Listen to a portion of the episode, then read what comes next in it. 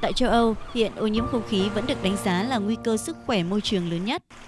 Theo Ủy viên Liên minh châu Âu về môi trường, đại dương và thủy sản Virginijus Sinkevičius,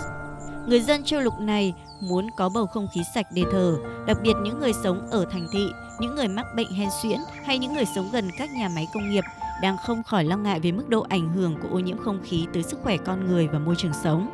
Thực tế, các thành phố, nơi sinh sống của hàng triệu người, các ngành công nghiệp và giao thông thải ra lượng không khí ô nhiễm đáng báo động đã được nhiều chuyên gia y tế cảnh báo tiềm ẩn các nguy cơ, rủi ro về sức khỏe. Tình trạng này buộc các nhà chức trách các nước phải tăng cường các nỗ lực để kiểm soát lượng khí thải gây ô nhiễm bầu không khí. Ủy ban châu Âu vì vậy sẽ dẫn đầu một đề xuất đầy tham vọng nhằm tăng cường các tiêu chuẩn chất lượng không khí của Liên minh châu Âu, ông Virginijus nhấn mạnh.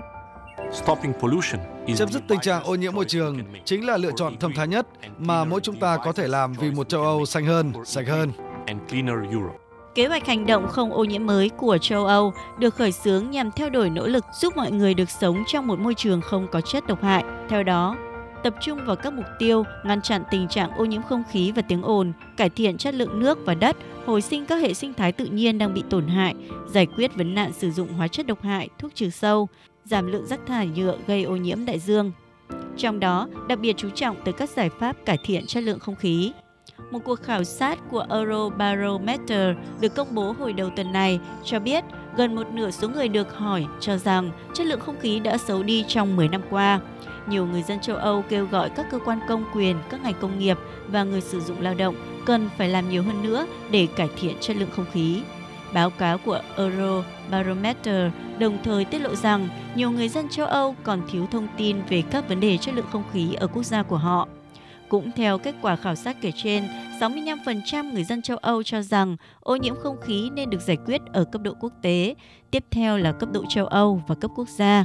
và cuối cùng là cấp độ khu vực và địa phương. Một tỷ lệ đáng kể những người được hỏi cũng tin rằng các hành động nên được thực hiện đồng thời ở tất cả các cấp.